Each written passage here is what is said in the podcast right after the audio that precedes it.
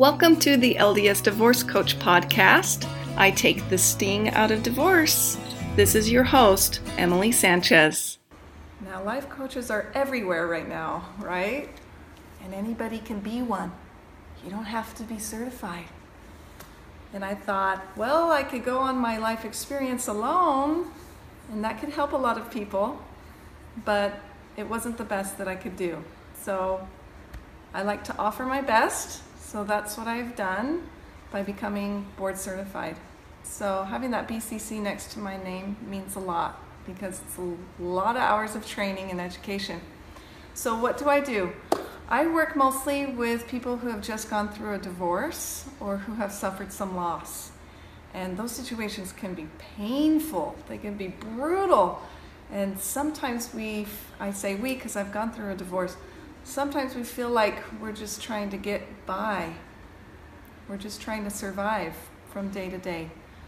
But I want you to do so much more than survive, and it is possible. I want you to thrive. And doing so sometimes takes a coach, takes some skills. And managing stress is a skill, letting go is a skill, getting along with an ex, a skill. And I can help you with that. So let's ask ourselves how are we? How are you? How are you doing? Are you doing well?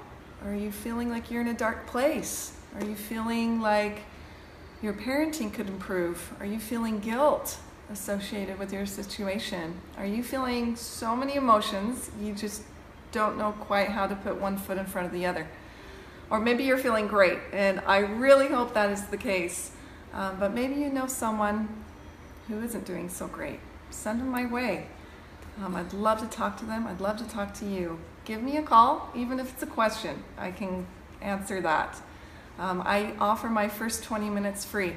So I really look forward to talking with you. Have a great day. Bye. Thank you so much for listening today. Please remember to subscribe, and as always, make it a great one. Bye.